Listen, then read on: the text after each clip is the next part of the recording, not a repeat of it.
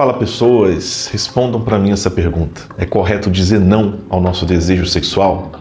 Estamos certos? Estamos agindo com sinceridade, com verdade, quando nós não fazemos o que o impulso, o que o desejo sexual pede ao nosso corpo? Ou será que estamos sendo hipócritas, rejeitando a nossa verdade? a nossa verdade presente na nossa atração, nos nossos impulsos. O que você acha disso? Eu queria agradecer você de todo o coração. Muito obrigado por tua inscrição aqui nesse canal, por tua curtida. É muito importante para você que gosta desse conteúdo, para você não perder nada. Muito importante para que esse conteúdo chegue a outras pessoas também.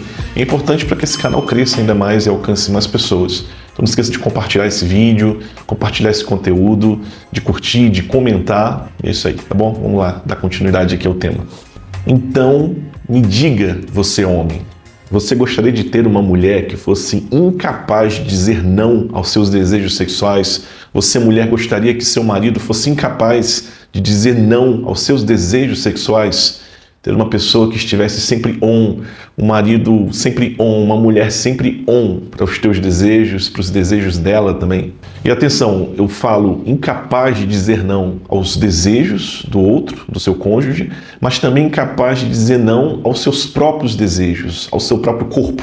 O que eu posso te dizer é que isso seria uma catástrofe humana. Né? A sociedade seria um old stock sem fim. Lembra aqueles festivais de rock que celebravam a liberdade de fazer o que o instinto mandasse, usar drogas, dormir ou acordar em qualquer momento, em qualquer lugar, se vestir ou não se vestir, fazer sexo com quem eu tivesse vontade, com quem tivesse desejo por mim. O mundo seria uma loucura, né? não seria esse mundo que conhecemos, que já tem umas suas loucuras, mas seria uma loucura ainda maior. Primeiro, nós devemos entender uma coisa básica: nós somos pessoas, vivemos uma vida a partir da inteligência e não do instinto animal.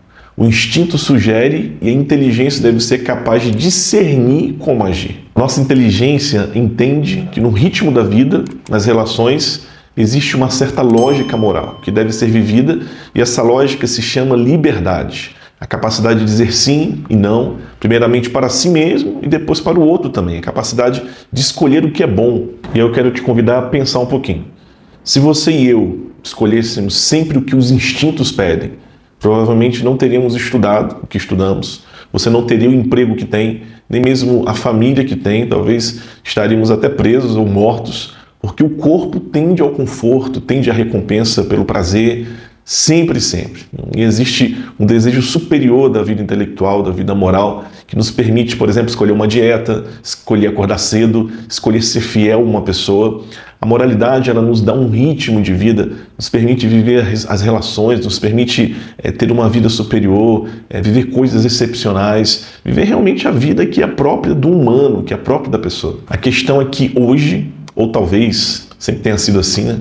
mas a partir da revolução sexual e da ideia de gênero, liberdade sexual quer dizer fazer o que eu sinto, com quem me atrai e ponto final. Não tem mais nenhum argumento aí dentro. Não poder dizer sim ao meu impulso é ser escravo nessa ideia atual que nós, é, naquilo que nós entendemos hoje como liberdade sexual. E mesmo que você, meu amigo homem, sonhe em ter uma mulher que arda em desejo sexual 24 horas por dia, te procure sem limites, acredite, é bem melhor ter essa esposa que é capaz de te dizer não para ela, para você, porque você tem uma esposa livre, uma esposa capaz de fazer escolhas para o bem comum para o teu bem, para o bem da família também. E a mesma coisa serve para as mulheres. Eu não fico achando que todos os homens estão sempre prontos para ter relação sexual, que ele, se ele não quer, é porque ele está te traindo, porque ele é gay. Não é assim. Né? É claro que o homem ele tem na sua natureza uma disposição maior, mais presente para ter o ato conjugal, mas ele pode e deve ser capaz de dizer não, né? deve ter essa liberdade. E eu quero insistir em dizer que o desejo sexual é bom,